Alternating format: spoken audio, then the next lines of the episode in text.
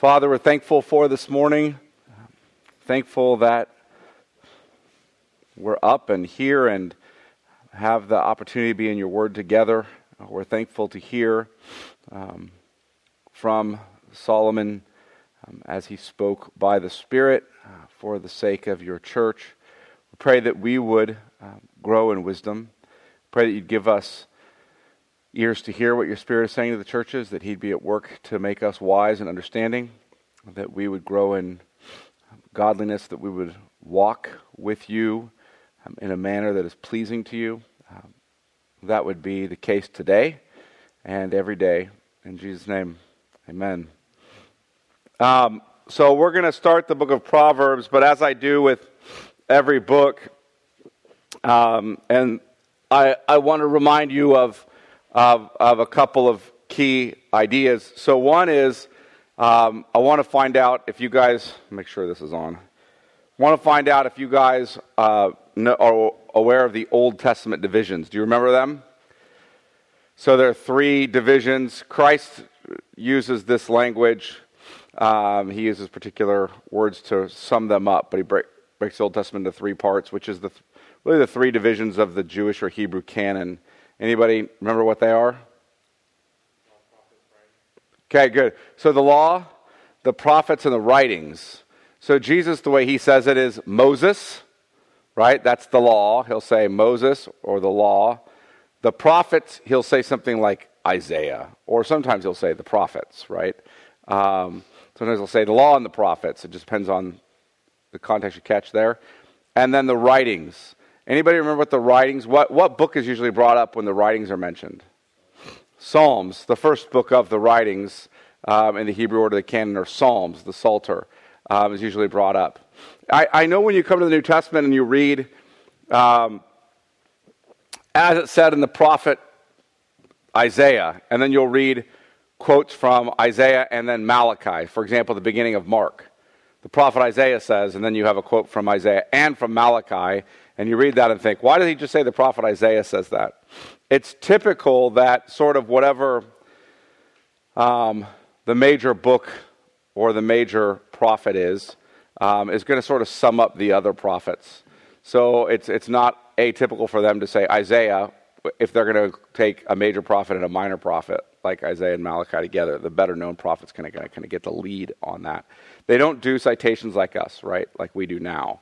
Um, the way we cite things now is, is, is a pretty modern idea. You know, you'll, you'll see guys in the ancient world, or the medieval world, even the, the Reformation world, just cite scholars. They don't like tell you chapter, you know, book, chapter, etc. They just say, as Augustine says, da, da, da, and they just kind of keep going. But um, I think it's important for us to understand that, that the Bible can sometimes cite the same way. So when you get to the, let, us talk about what's in the various sections. The law, eh, or Moses, is the Pentateuch, or the five book scroll. So, so you have Genesis, Exodus, Leviticus, Numbers, and Deuteronomy. The prophets, we usually call, we usually break up into the historical books like um, Joshua, Judges, 1st, 2nd Samuel, 1st, 2nd Kings, etc. And then we, we have the prophets, and we break the prophets into major, like Isaiah, Jeremiah, Ezekiel, and minor, uh, like Malachi or Hosea or what have you. Um, that by major and minor we just mean the long books and the short books. That's all. It's nothing, nothing particularly uh, fancy there. But the prophets are in the Jewish order of the canon what we call the the former prophets and the latter prophets, uh, and that's that's the the former prophets are what books? Anybody know? Yeah, yeah, what we would call the historical books. They call the the, the former prophets. Who, who are the latter prophets? Just what we call the prophets. So that would be like Isaiah, you know, what we call the majors, and then the 12, um, which are the minors. All right, so, and then the writings. That's the section we're in now. I said, you guys mentioned it starts with the Psalms. Okay, so if you think about the Psalms, and then after the Psalter, you really have the wisdom literature. What, what are the, anybody know the four wisdom books?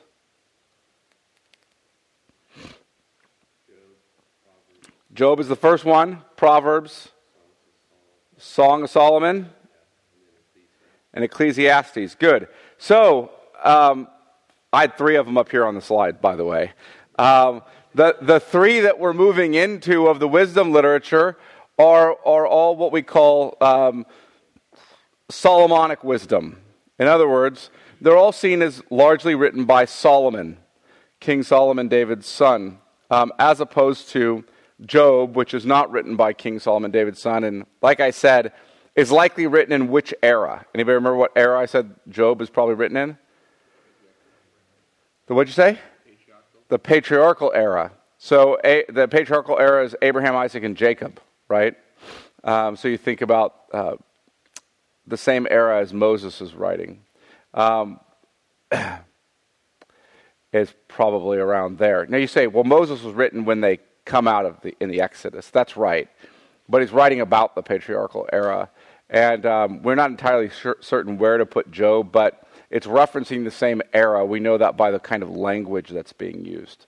Um, so, all right, so that Old Testament division. So today we're we're in the second book of the wisdom literature, or the first first book of Solomon's wisdom, right? Of the three books of Solomon's wisdom. Okay, you guys you guys recognize where we're at now?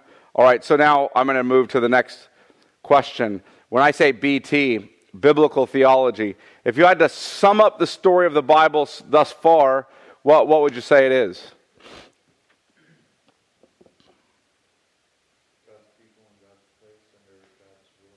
Good. Okay, so that simple thing that I ripped off from Graham Goldsworthy and Vaughn Roberts and other guys, it's, it's the story of God's people in God's place under God's rule and blessing. Um, there's another way to talk about that, which is that, that, that that's being um, God's people really is, uh, in God's place under God's rule and blessing, is really pointing us forward to the fact that all that's been lost and is being regained in the seed of the woman or the Christ, who will be uh, and is, you know, God's people in God's place under God's rule and blessing. Um, and then we are in Him. And so we've been telling this story. Now, all right, Last kind of comprehension check. How does the wisdom literature further the story? What's that? It doesn't. So why are we doing it? Because part of the Bible, I told you we would talk about every book of the, the Bible in deeper. That's why. But does the wisdom literature further the, the, the biblical storyline? It does not. What does it do for us, though? Anybody remember? Good. Tells us how to live in the kingdom. In other words, we're learning about what does it look like to live as God's people under God's rule and blessing. How does a wise man live? Right? And so that's what we're looking at when we come to a book like Proverbs. Um, is just how does a wise man live? And what does it look like to walk in wisdom in God's kingdom? So that's where we start today. The Proverbs, Song of Songs, and Ecclesiastes are all broadly the wisdom of Solomon. So let's look at that. Look at Proverbs 1 1. Um, Proverbs 1 1. the Proverbs of Solomon, son of David, king of Israel. Look at Proverbs 10 1. We'll keep demonstrating this. The Proverbs of who? You guys there? Proverbs of who? Solomon. It's not a trick question. If you can read, you, you got it. Okay. Proverbs 25. Proverbs 25, 1. These are also these also are the pro, are proverbs of who? Solomon. All right, go to Ecclesiastes chapter 1. Ecclesiastes chapter 1. Anybody wondering which book comes after um, Proverbs? right? So, what, what are we doing after we do Proverbs? There you go. Okay, Ecclesiastes chapter 1, verse 1. The words of the preacher, um, the son of David, king in Jerusalem. Um, so, we're going to talk about the preacher, the son of David, the king in Jerusalem. Look at Song of Sol- Solomon or Song of Songs, depending on how your Bible titles it. You can see the, the title given, original title given. the Song of Songs, which is Solomon's. Um, so we're going to look at these texts. Okay, so Proverbs, we're going to get wisdom literature from Solomon. Ecclesiastes is going to be a very different flavor of wisdom literature. As we'll look at Ecclesiastes, as we look at Proverbs, it's like, here's how the blessed man walks really in a happy, godly life. And when we go to Ecclesiastes, it's basically like, here's why um, your life is a complete and utter waste. It will end fast. No one will care about you and, and, and or remember you. Your grandkids will even forget you, right? Um, that's kind of like, okay, great, thanks. Fear God and walk in His commandments. Let's go to the next book, right? Like, so it's a very different kind of wis- wisdom literature um, in which you realize that your life, from God's perspective, is almost entirely meaningless. Um, and then, and so it's like, what do you do with that? How do you how do you handle that book? So we'll look at that after Proverbs, and then Song of Songs, which is about Solomon's sex life, right? No, um, but in the modern uh, sexual era, for some reason, all modern commentators have turned to that. You can't find those kinds of commentaries until the modern era, in which we're basically entirely oversexed. Um, but it's, it's not the way the church saw this book. Um, for arguably millennia. Song of Songs, which most people don't realize, was, was read. It's one of the, uh, one of the fe- what they call the festal garments.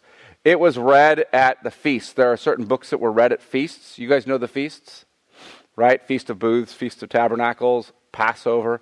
Anybody know when, when Song of Songs was read annually? Passover week right? It wasn't like as they came to Passover week, it, thinking about the Exodus and the redemption, they thought, you know, we need to meditate on our sex lives. Okay? They didn't see the book that way.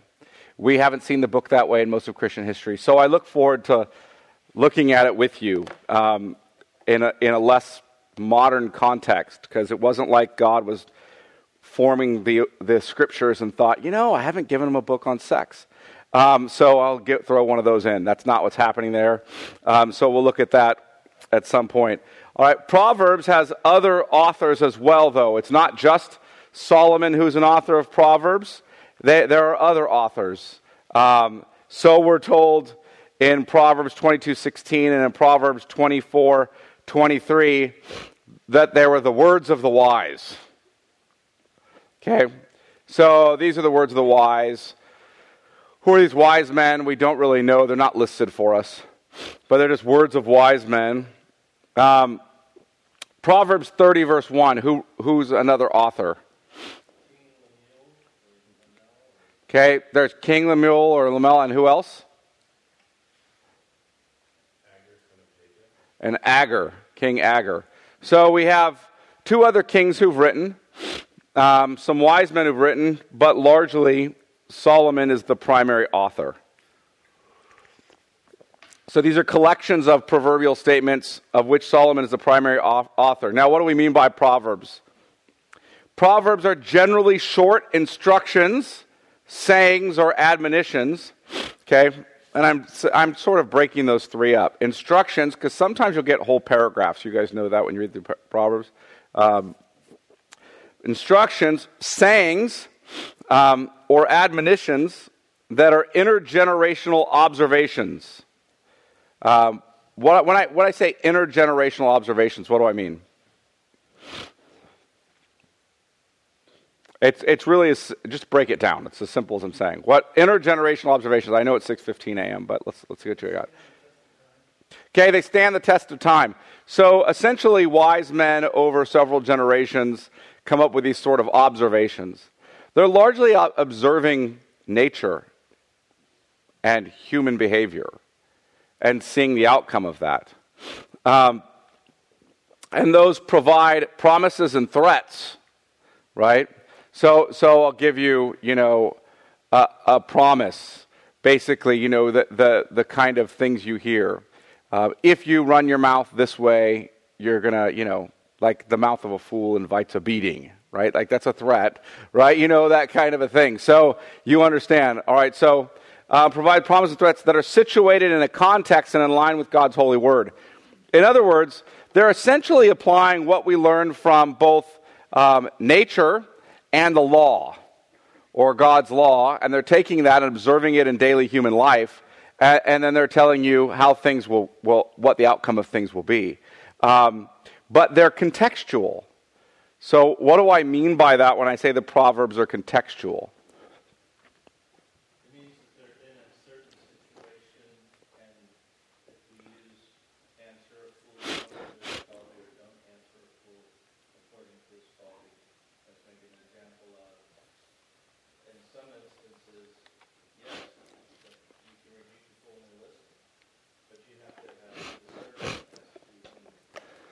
Good. So, si- contextual or situational, what we mean by that is, is that wisdom in one situation is not always wisdom in another.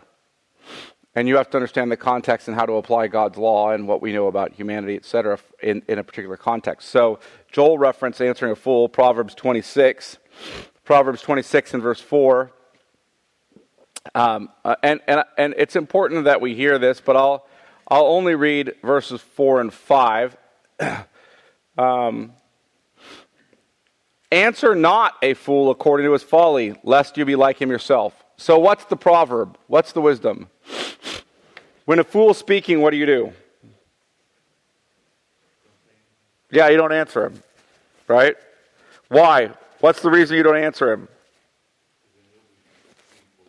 Because you'll be a fool. have you guys ever have you guys ever watched um, fool starts speaking and you realize if I wait in here, I'm just going to be caught up in the foolishness. Okay? It, every time you open Facebook, pretty much, right? You start to see that happening. You know, I, I'm going to comment and it's just going to go nuts, right? All right? Okay? And so you should like just, just, just don't. All right? So, yeah, um, I don't know. Okay? Answer a fool. Now look at verse 5 Answer a fool according to his folly, lest he be wise in his own eyes. So, so don't answer him according to his folly, or you're going to be like him yourself. Answer him um, basically so that you can stop his mouth, so that you can show him he's a fool, and shut him up, humble him. All right, so now, later today, you run into a fool good shot, it happens. Um, and as you run into the fool, he starts running his mouth. Do you answer him according to his folly or not answer him according to his folly? What do you got? Yeah, it depends. How do you know what to do? Yeah, wisdom. You're either wise or you're not wise. Um, and w- wisdom will lead you to the proper answer to that question. Um, you're making a wisdom call. Now, uh, generally, generally, not always, I want to be really clear, generally the scripture sees older men as wiser than younger men. Now, there are, there are very specific reasons why that is not always true. Uh, in fact, rebuked, like we saw Elihu rebuke that in Job. Um, he, remember, Elihu waits to talk because he's like, You guys are older than me. So I'm going to wait. I'm going to hold my peace and not speak until you older men speak. Because I'm, his assumption is, I need to defer to el- older men. They're likely wiser than me. But when they're done, he says, No, basically, you're fools. And so I'm going to respond now because you don't have spiritual wisdom. But um, generally, the Bible talks about older men as wise. Um, the assumption when it says that, though, is not just because you're old, you're wise, but the assumption is they've had a longer time to walk in godliness. They've had a longer time to walk in godliness. So you can be an old fool, right? Okay? Or you can be an old wise man. And the distinction is did you walk in godliness for a long time or not, right? Now, why is an older man who walks in godliness a long time generally going to handle or know better in a particular situation? Should I answer the fool or not answer the fool? Why is he generally going to have a better sense of that? Okay, so experience. because he's answered fools a few times and he's gotten a sense of how it's gone, and he starts to understand how to recognize which fools to answer and which ones not to, and when to answer and when not to, right? He's walked in godliness for a long time. And so he's just got that sort of experience. Is the same thing's true, by the way, in any area of life, isn't it? Um, so you can talk about just common civil wisdom. You meet men who, they're not godly men, but, but they've been, they're, they're decent, civilly decent people. You guys know what I'm talking about? And they're just wise in how to handle a lot of things in like in their vocation or financially or whatever, right? They're just wise in how to handle it. Um, and then you meet godly men who've walked with the Lord a long time, and they're, they're wise in a variety of ways, but you see it impressed in their life. Um, whether that wisdom is in raising children, because they've done it for so many years, or and, and done it well in a godly, faithful way, or it's you know you take take your pick on what it is, right? Uh, been an integrous businessman who's survived with integrity, um, which is not easy to do long term. Uh, because there are a lot of challenges to integrity in the business world, and how do you so like there's there's a lot of ways in which you you see these guys um, and you look at them and go, well, they're wiser because they're older. So here's what I, I guess I'm pressing on with wisdom that you have to get a hold of as we're looking at this. Um, wisdom is taking the law of God and what we know about human nature just by observation. Because remember, God's given us two books. He's given us the book of nature and the book of Scripture. Right? So the things that have been made. We get to know what human beings are like, how they tick, particularly in the context of our own culture. Because in one culture, something might be wise, and in another culture, it's not wise. So we're taking the law of God. Um, but I should just define that because we're always talking about culture and we're never talking about what it is. I was just talking to Cutter about this yesterday. Cult. You always hear the word cult and you think of a cult, like the, the guy's knocking at your door. That's not what I'm talking about. When I use the word cult, I mean cultus or worship. You have cult, which is cultus or worship, and you have culture, which is ethics, basically. Ethos um, is a Greek word for the way of living. Um, in Latin, we use a different word. We don't use ethos, obviously, because that's a Greek word. Anybody know what Latin word is used? Brett does because he's teaching the classical school. Habitus, right? Or habits. Um, so we, we talk about habits or ethics. Culture is essentially your way of living, and it's in line with your cult, your worship, right? So you worship a particular being, right? Um, and obviously, we, we believe in Christianity, so we worship the God of Christianity. Um, and, and that issues in a kind of culture or living. So there is a Christian culture, right, in that sense, or ethos, way of living. Um, it, it, now it's going to articulate itself differently in different human cultures that exist out there.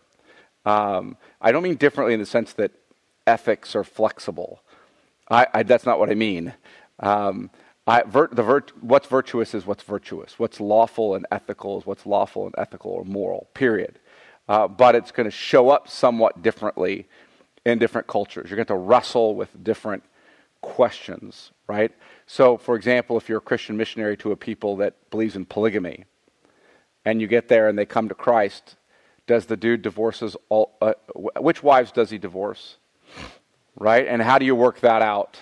And what happens to those women when they have no husband taking care of them? And how do you work that out? Right? Um, that's a different set of. I mean, the ethic is clear. You're not supposed to have more than one wife. Um, how you're working that out as a pastor day to day is a little bit more difficult than than here. We're dealing with a different set of questions, right? I, I, I once was in seminary with an African pastor, so uh, a pastor from Africa. Not I don't I don't just mean he was black. I mean he was a pastor from Africa. he was in seminary with me, and we were talking about polygamy. And one of the guys was making a crack about polygamy, and the pastor, this guy says, seminary, he says, he says, you know what's um, strange about you Americans? You keep making fun of polygamy, um, and but but the only difference between you and and us is we have all our wives at the same time, right? And, and uh, in other words, you divorce and remarry, and divorce and remarry. And so, why, it's like, same ethical issue, different manifestation in how you're dealing with it. You guys follow me on that and how you're pastoring in the midst of it. So, um, we, we understand that, that how we walk in wisdom can be quite frustrating in a lot of regards because that way of living, that ethic, um, is going to, it's going to take a long time to develop. You walk in godliness in line with the Word of God for a long time, and, and, and it's, you slowly become wise. Now, some men, by the way, become wiser much more quickly than others. Um, they grow in godliness much more quickly because the Spirit gives wisdom to whom He wills, right? So we see that in the case of Solomon. The Spirit gives Solomon great wisdom. Um, you guys, some of you know Jason Faber, one of our pastors here. I met him when he was 18. Um, he's been wise since 18.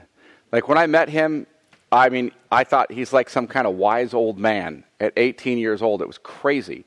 And um, there are people like that. There are people like that. So if you read Spurgeon's morning and evening devotions, and you read those things and you read selections from Spurgeon, you think, this is incredibly deep and helpful and meaningful. And I wish I could someday, I hope to mature to the point where I could even articulate myself half as well as this. And you realize some of those were written when he was 17, 18, 19 years old. Right? Um, so there are men like that.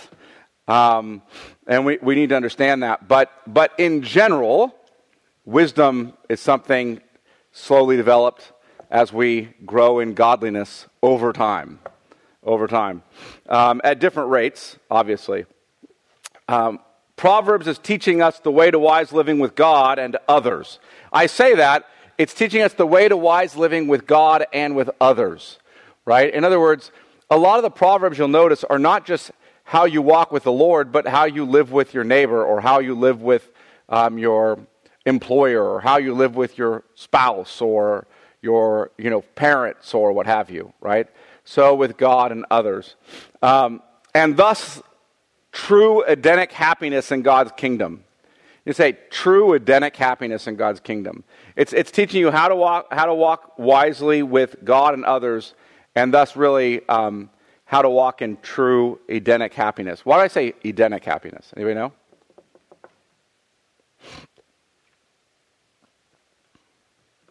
I'm, I'm being fairly redundant when I say true Edenic happiness. Why, why, why in God's kingdom? That's a very redundant statement. Okay? Um, why? Why, why? why all the redundancy? What, is it, what, am, what am I pointing out?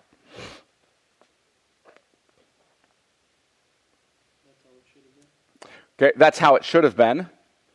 Um, do we use the word happiness in our culture? Do, do we want to be happy?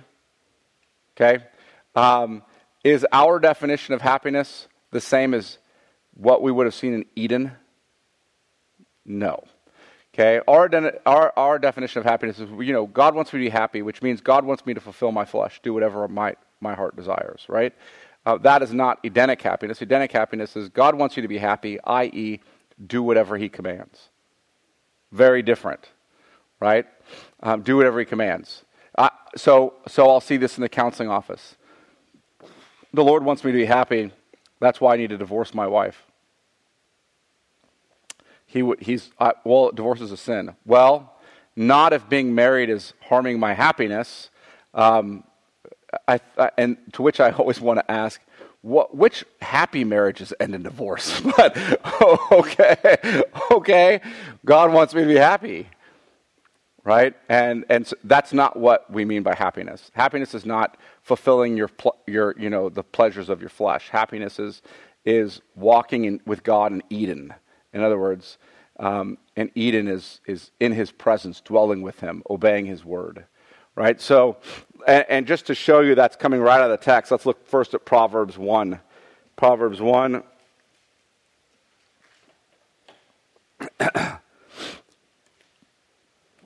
and look at verse 2. To know wisdom and instruction, So he's giving these proverbs to know wisdom and instruction, to understand words of insight, to receive instruction in wise dealing. You guys, are you guys hearing the the, the sort of piling up of uh, of adjectives here um, and verbs, etc. That, that it's it's wanting you to know, to understand, to receive what wisdom and instruction, words of insight, instruction in wise dealing, in righteousness, justice, and equity um, to give prudence to the simple. The simple is likely the fool. Um, Proverbs 14, 15. Just keep your hand there and look at Proverbs 14, 15. Sometimes the simple just means the uninstructed, but sometimes it takes a little bit of a stronger flavor. Look at Proverbs 14 verse 15. The simple believes everything, but the prudent gives thoughts to, thought to his steps. Okay? When somebody believes everything, we think of them as a what's that? A simpleton or a fool, um, gullible. They just believe everything, right? Um, and, and, and he's saying, I want to give prudence to the simple, right? That's what I want to do. I want to help the simple uh, become wise, um, or the foolish in this case. The person who believes everything needs to learn how to discern from between good and bad, right and wrong, ethical and unethical. You guys follow me on that? Okay, you need to be able to discern, make good judgments and good decisions. Um, because the simple, the problem with the fool is just believes whatever comes along. Right? So he just parrots whatever's out there. You do you. Right? What does that even mean? I think I know what people mean by it. Um, uh, you know, but it's a confusion of categories, isn't it? Behavior and identity, as if they're the same thing. You do you. Like, we, we used to just actually say, I'm this person and I behave in this way. Like, so think about the issue of sex. Sex was just something you did, and now somehow it's become who you are, right? And it's, it's, it's, a, it's an odd turn, right? So that I am my urges, which is kind of a sad reductionistic view of a human being. Um, you, I, I, think as Christians, you ought to rehumanize people by refusing to, to, to reduce them to the level of their animal appetites. Right? Um, so uh, I, I just think it's incredibly important. People's animal appetites are not who they are. Right? Um, and, and, and, and, to, and to go along with that line is to, is to really dehumanize people So dehumanize them. Um, so we don't want to do that. All right, so um, we're giving prudence to the simple, knowledge and discretion to the youth. Uh, what's the assumption? What's the assumption? Who does he want to give knowledge and discretion to? Why the youth? Because they generally don't know anything, right? Um, in general, um, now, now remember, okay, again, we come back to Elihu, who's the younger of the, of the counselors of Job, um, and is the only godly one of the counselors of Job. The older ones are fools. So it's not old means wise. Um, you can be an old fool. But it is typically that godliness, people walking in godliness um, for a long period of time, are wiser. Therefore, young Christians or young believers are not going to be as wise. Make sense? So, the youth, let the wise hear and increase in learning, and the one who understands obtain guidance. Um, by the way, only the man born of the Spirit will understand. 1 Corinthians chapter 2, verses 9 and following. Only the man born of the Spirit will really understand. Um, it goes on um, to understand a proverb and a saying, the words of the wise and their riddles. All right, now look over at Proverbs 3 when I'm talking about this Edenic happiness that we want you to walk in um, a kind of Edenic happiness. Blessed, now we can translate that, by the way, as happy. Um, this is not the same kind of blessedness as um, um what we're going to see with when God blesses the creation in Genesis 1, like this week. God blesses the creation, and then, he, then you know, on Sunday morning, so we'll look at that.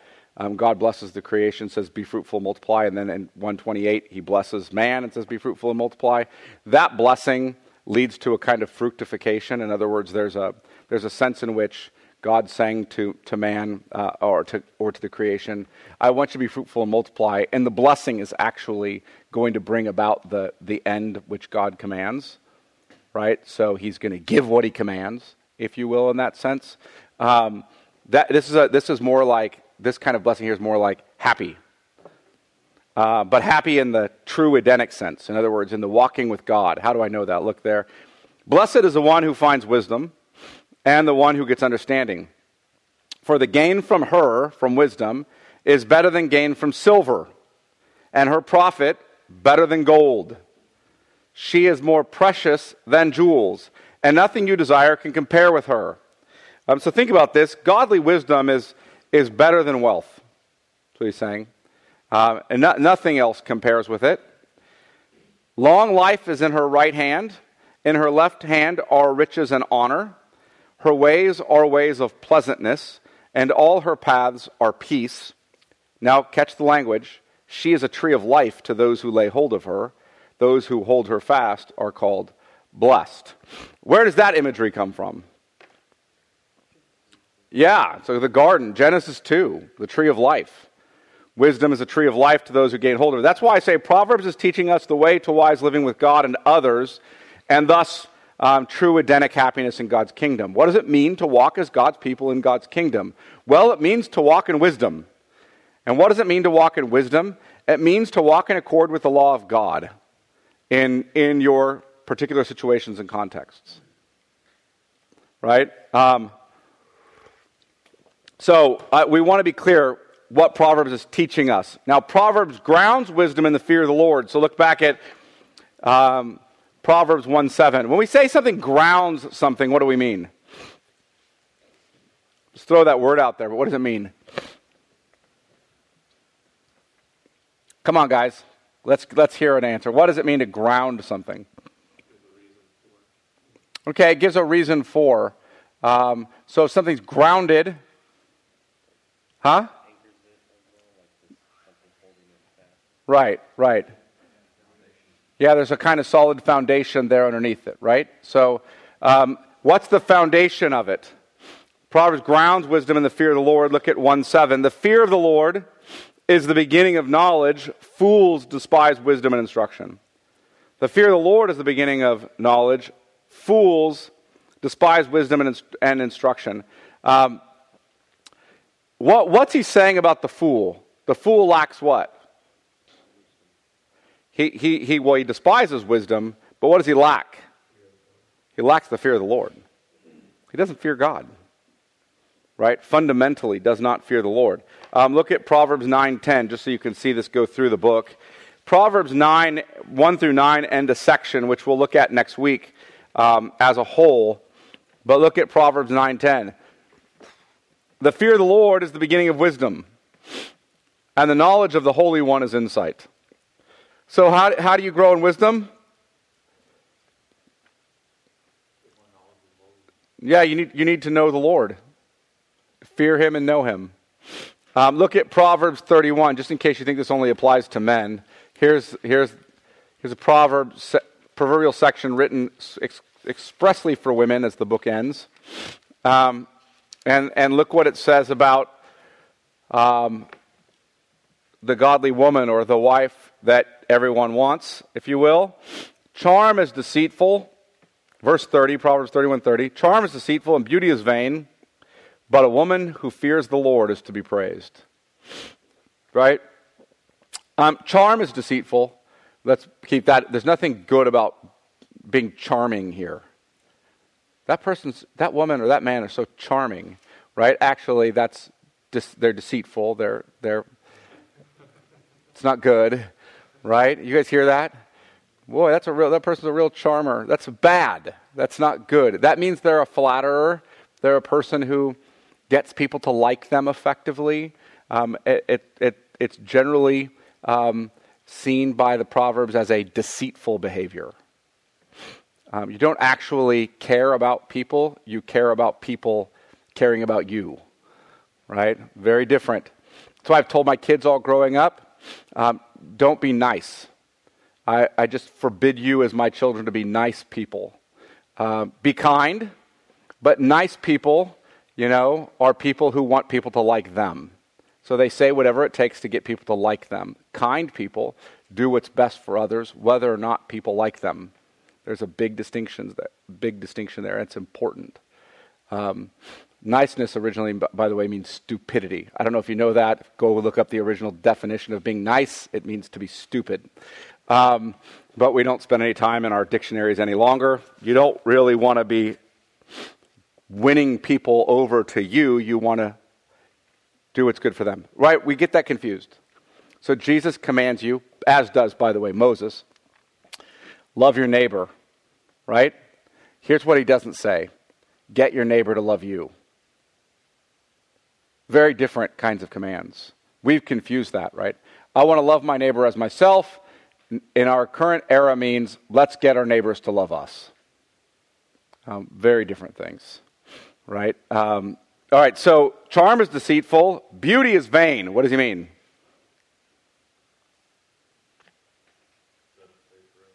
It, it goes away. Chasing beauty is like chasing after the wind. You can see it in our culture because women are increasingly getting, especially women are increasingly getting more and more, especially celebrity women are getting more and more plastic surgery. And so eventually, you know, they get into their 60s and 70s, they're still doing it, and they all start to look the same. Have you guys noticed that? Their faces all sucked back, and they, they all look like Sa- Sally Jessy Raphael looked in the 80s and 90s, if you remember her, um, talk show host, right? And it, it's like, hey, beauty's vain. It's fleeting. I don't care how many surgeries you get, it's, it's running from you. And we all see it. It's like it's sprinted the other direction. I think it's already across town, right? It's left. Eh, but that's vain. What, what matters, what is what? A woman who fears the Lord, right? As this, is, this is a central message of Proverbs uh, from beginning to end. Wisdom is found in fearing the Lord. That's where it's found. Uh, that's what you want to be. You want to be a man or a woman who fears the Lord, right? And so you see uh, what is fearing the Lord. It's demonstrated in awe, trust, and humility before Him and His Word. In other words, how do you know if you have the fear of the Lord? Because you are in awe of God, um, you trust Him, and, and you're humble before His Word. Right? Um, so let's look at that. Look at Proverbs 3. Proverbs 3, um, again, which we were just at, and verse 5. Trust in the Lord with all your heart, and do not lean on your own understanding. All right, so notice this. This, this phrase here gives you what you must embrace and what you must forsake. What must you embrace? The Lord, trusting Him with all your heart. What must you forsake? Your own understanding. In other words, trust God, not yourself. Right? That's what he's saying. Don't trust your own self, trust the Lord. Um, it, it, that, that can't be any clearer. I've said for years at Sovereign Grace, the person I I trust the least in one sense is me because I lie to me really effectively because I don't even recognize I'm lying to me, right? Uh, I just believe it. And, and so you don't trust in yourself, you trust in the Lord, right? You trust in the Lord. I actually, like, if Josiah's running a, uh, some kind of game on me, let's say, I don't know that he ever has. But let's say Josiah, I'm not saying he is, but if Josiah and I are like, I find out um, I, Josiah did A, B, or C, and I don't know if I trust his motives, right? And, I, and you guys know this happens the, the guy you text the guy and you say hey let's go to whatever and then he says okay great and then he doesn't show and then you're like why, why didn't he show? And then you start running down all the possible scenario, reasons why might and then you impute to him the worst possible motives probably because he's a jerk who doesn't actually like me and just lied in the first place right? Yeah, this is the kind of thing we do right? And you start imputing bad motives to people. Like my daughter just called me last yesterday and it's like, I invited this person and they said no and I don't know why and do you think it's because this or because this or because this? And I finally just stopped and I said, I have no idea why that person said no, nor do you. What's the point of speculating about that? Right? Um, and they, well, he'll have to wait. Sorry. Um, so somebody's calling me, FaceTiming me right now, but um, from Scotland, so I have to wait. But so they're, they're um, you know, I told her, you don't know. You don't know um, what, what their motives are. What's amazing about that is we, we impute to them generally the worst possible motives, um, but then impute to ourselves the best possible motives.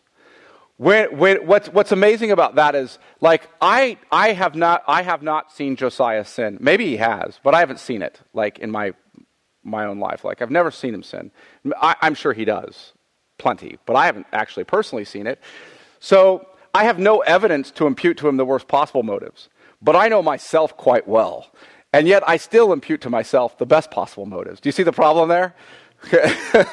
uh, this is the kind of thing, right? Trust in the Lord with all your heart and do not lean on your own understanding. In all your ways, acknowledge Him.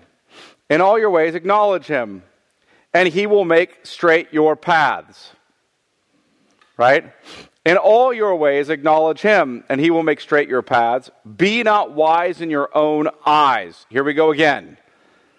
Don't trust yourself Fear the Lord and turn away from evil. It will be healing to your flesh and refreshment to your bones. Um, you guys can hear what's being said here. This is the same thing being said, and for example, let me give you the short form of it. How do you know whether you're trusting the Lord? Deuteronomy 29 29. Anybody know what that says? The secret things belong to the Lord. Okay? But the things that have re- been revealed belong to you and to your children. Right? Now, he's going to tell you what the things that have been revealed. The things that have been revealed in the, in the context of Deuteronomy 20, 29 29 is the Torah, the book of Moses. Genesis, Exodus, Leviticus, Numbers, Deuteronomy. Those are the things that have been revealed. Know, he's going to go on to say that, by the way, the book of the law. That's been what's been revealed. So you, you, you've had the book of the law revealed to you. That belongs to you. The secret things, the things God hasn't revealed, those belong to him right? Um, and so, what's your job? To work out the secret things, so or or to just walk in God's law. It's really clear. Okay, uh, when you when you try to work out the secret things, you you trust in yourself. You lean on your own understanding. I'll, I'll give you an example of that. What's going to happen to California?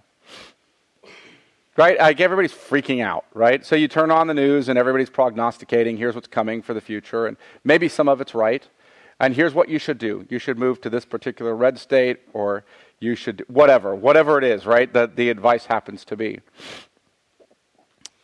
Um, we don't know what's going to happen ultimately. We can speculate, we can make sort of uh, kind of looking at general human behavior, human history, and the way things work, and kind of carry this thing out for a while and see where it's going and think, well, we're going to become a third world country on our current trajectory which you know we look increasingly like, uh, especially in our big cities. So you think, oh, that that that could happen, but we you really don't know. You don't know what God's secret providence is, right? Maybe there's a massive Christian revival coming. I have no idea, right? No, no clue.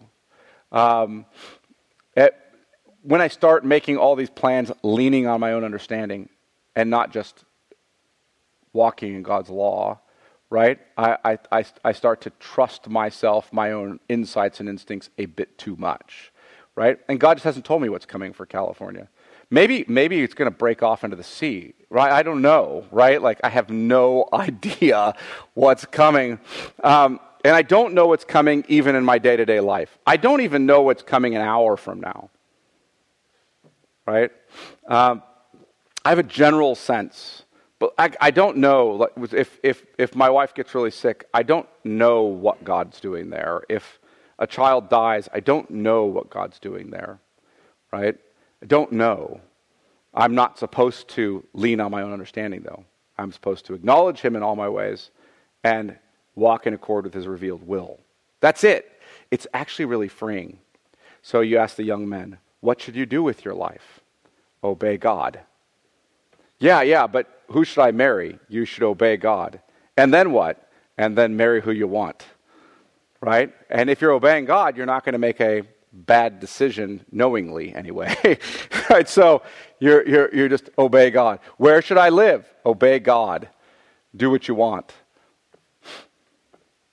Right? You guys follow me on that? Um, it makes life a lot easier. Trying to instead of like trying to treat life like you're you're you have a never-ending quest to open the next fortune cookie to find out what you ought to do, right? You you just you just obey the Lord and then do what you want. Augustine said it this way: love God and do what you want. The only reason I'm changing it to obey God from love God is because in our culture, love basically means um, do whatever feels good, um, and so I want to Augustine was quite clear that the ethical content of love is obedience to God's law. Right? That's the ethical content of love. You don't love people toward whom you don't obey God's law. You guys know that, by the way. If, if, I, if I sleep with your wife, I'm not, in fact, loving you. No matter how I feel in my heart. Right? Um, you know, if I murder you, I'm not loving you. Or if I falsely testify against you, I'm not loving you. Or if I steal from you, I'm not loving you. Or what have you. Right? Um, so that love is, is the, its ethical content is the law of God. So, so the wise man obeys the will of the Lord in his word and then does what he wants. He doesn't lean on his own understanding or try to figure out the future. He doesn't know. He just knows that. Um, that doesn't mean he doesn't make good plans, or I'm not eschewing making good plans or thinking through what you think is a good way to get things done. I'm not eschewing any of that. I'm saying uh, don't, don't rest your weight on it. At the end of the day, you make your plans. Um, the Proverbs are going to get at that, right? The man plans his ways, but Lord directs his steps. At the end of the day, you, you, you just don't know what's coming. All right. Um, Proverbs promises to those who seek it, promises wisdom, sorry, to those who seek it diligently. How do you get wisdom? Uh, fear the Lord and seek it diligently. Look at Proverbs 2. My son, if you receive my words and treasure up my commandments with you, making your ear attentive to wisdom and inclining your heart to understanding, Yes, if you call out for insight and raise your voice for understanding, if you seek it like silver and search for it as hidden treasure, then you will understand the fear of the Lord and find the knowledge of God. So, how do I get wisdom? I seek it. Okay?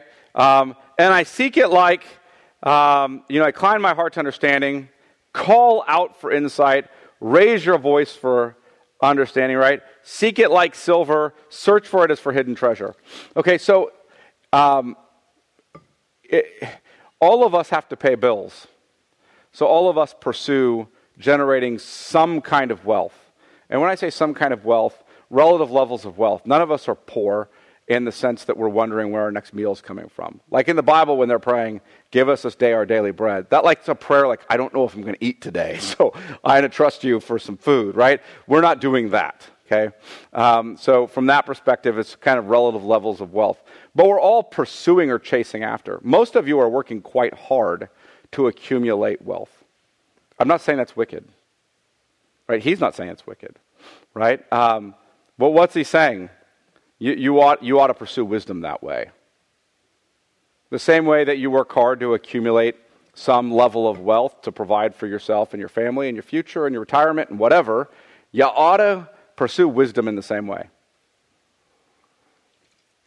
Right? It's a kind of a dedication of your life to it. Um, you want to know the Lord, you want to know His Word, you want to walk with Him. Right? You seek it diligently. You guys know what that's like. If you want something, you seek it diligently. You just do. Um, and that's what he's saying. Seek it diligently. Prayerfully attend to God's word. I say prayerfully attend to God's word. That's how we seek wisdom. We prayerfully attend to God's word. Um, and, and then God gives us wisdom. Sometimes more slowly and frustratingly than we would like, but it comes nonetheless. Often after much discipline, but it comes nonetheless. Right? Um, okay. So, Solomon and the receipt of wisdom. I just want to talk about Solomon for a minute because we need to ground this writing in the man who's the primary writer of it. I've gone over First Kings, so I'm not going to spend a lot of time here, but I want to hear about his gaining of wisdom and see a couple of quick, make a couple of quick notes. Uh, First Kings 3 is where Solomon really is um, praying for wisdom. He's offered whatever he wants. You guys remember? And by God, and he asks for wisdom. So let's look at 1 Kings 3 and verse 1. Solomon made a marriage alliance with Pharaoh, king of Egypt. He took Pharaoh's daughter and brought her into the city of David. By the way, that's, that's kind of an, a beginning of an ominous note in Kings. It's not yet ominous in the sense that it's not yet um, giving fruition to sin. It will. Um, but, but taking Pharaoh's daughter into, into, the, into his house in the city of David is not good, right? You're realizing, uh oh. You're not supposed to take foreign wives he's already on the road to destruction, if you will, um, of his kingdom. But you're not quite there. You're just giving little hints it's coming. Um, but anyway, goes until he had finished building his own house and the house of the Lord and the wall around Jerusalem. The people were sacrificing at the high places, however, because no house had yet been built for the name of the Lord. Solomon loved the Lord, walking in the statutes of David his father only he sacrificed and made offerings at the high places. Again, not, not good. So he loves the Lord, but he's doing some things, right? Uh, that's possible.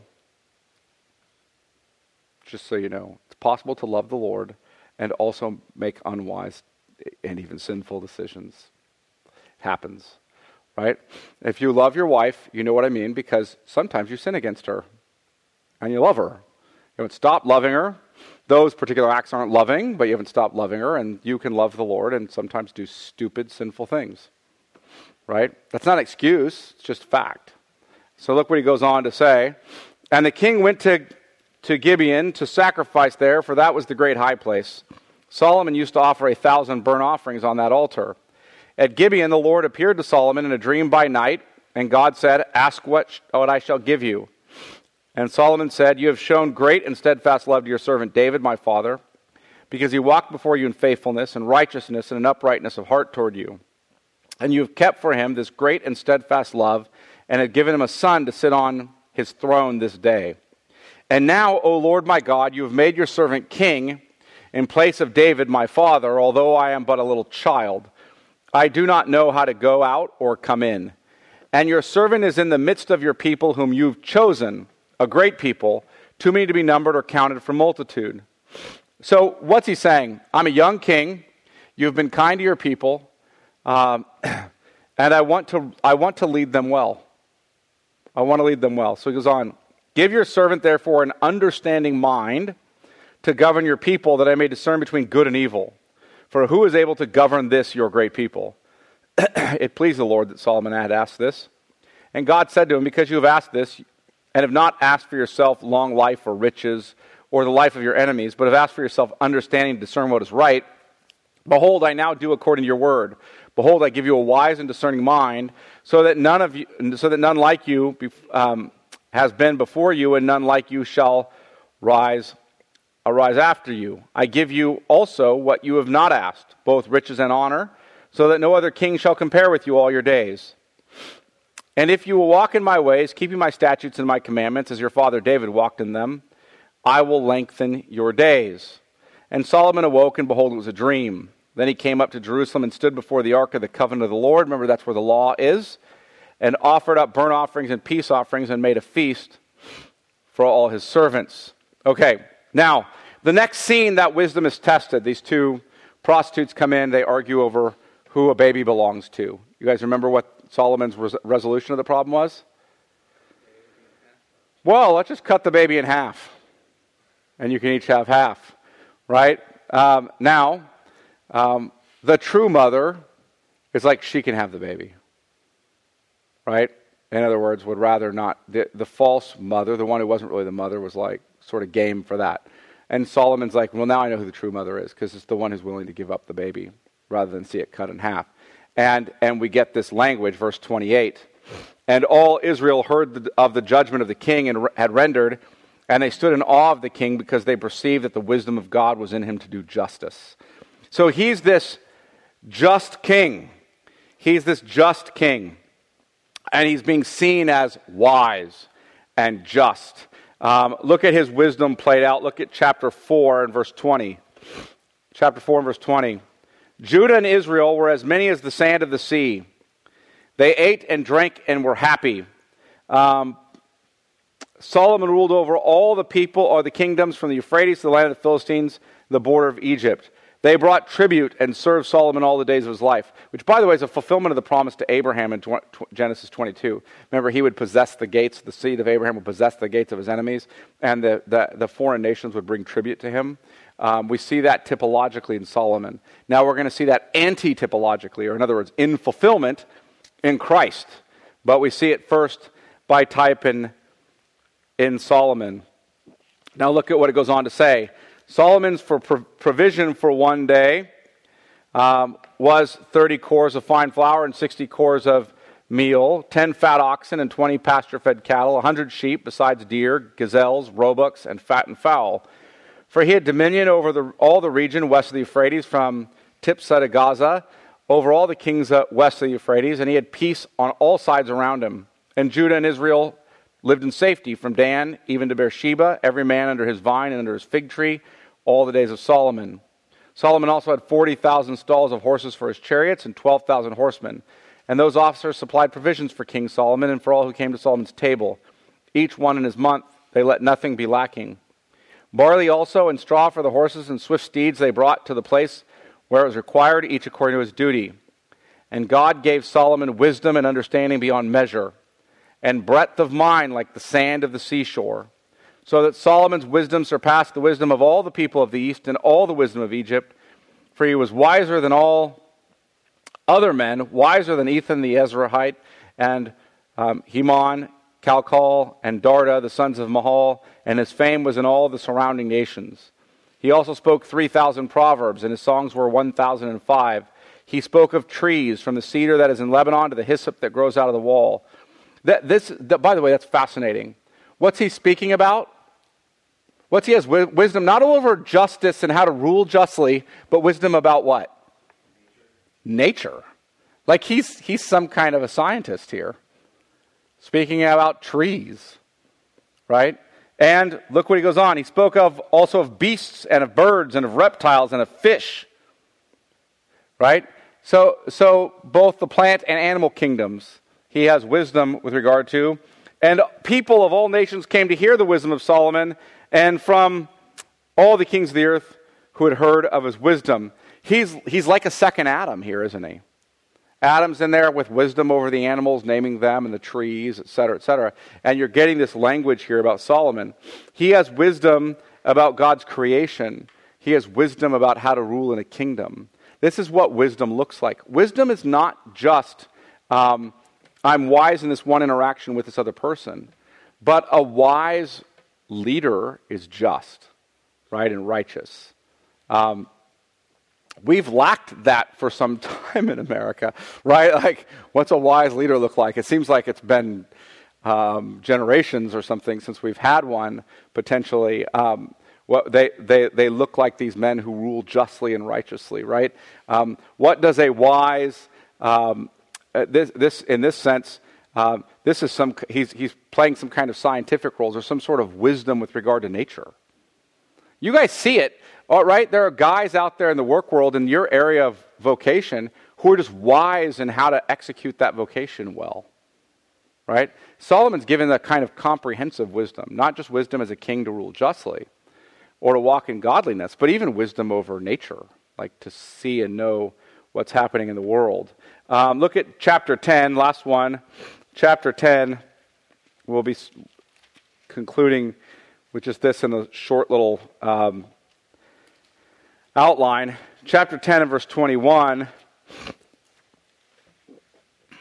There's a lot of gold being mentioned here because we're, we're getting a kind of new Eden um, in First Kings. First Kings remarkable, especially the the first um, ten chapters. By the end of chapter 10, you're pretty confident Solomon must be the seed of the woman, the Christ. He must be him. Then you get to chapter 11 and you, and you read, And Solomon loved many foreign women. Oh no, he's not the one, right? it's going to be a problem. It's like this big disappointing note. But at this point, you're still thinking he's pretty, he's pretty amazing. Look at verse 21. Um, all King Solomon's drinking vessels were of gold, and all the vessels of the house of the forest of Lebanon were of pure gold. None were of silver. Silver was not considered as anything in the days of Solomon. For the king had a fleet of ships of Tarshish at sea with the fleet of Hiram. Once every three years, the fleet of ships of Tarshish used to come, bringing gold, silver, ivory, apes, and peacocks. He has some kind of zoo going on, right? With apes and peacocks, all sorts of animals. Um, Thus, King Solomon excelled all the kings of the earth in riches and in wisdom, and the whole earth sought the presence of Solomon to hear his wisdom, which God had put into his mind. So, with Solomon, you get a nearly Edenic picture. His, his kingdom is like the Garden of Eden, with all the animals and the trees, and he's able, he's got wisdom over all of them, and it's all this gold and jewels, like you, you know, you see the description in Genesis 2, and and he's worshiping God there. He's built a temple to the Lord for worship, and he's ruling justly, and all the nations are pouring in to hear his wisdom that God has given him. And you think, oh my goodness, he's some kind of Edenic figure. Um, and, and, then, then you come to um, 11, chapter 11, verse 1. Now King Solomon loved many foreign women and and the fall of King Solomon begins right there, right? Um, and you start to read about the problems with Solomon. The the reason I drive at that is just to say, um, Solomon is a man filled with godly wisdom who yet still struggle with sin, um, fairly significant sin actually. In his case, um, he ends up with 300 wives and 700 concubines or so.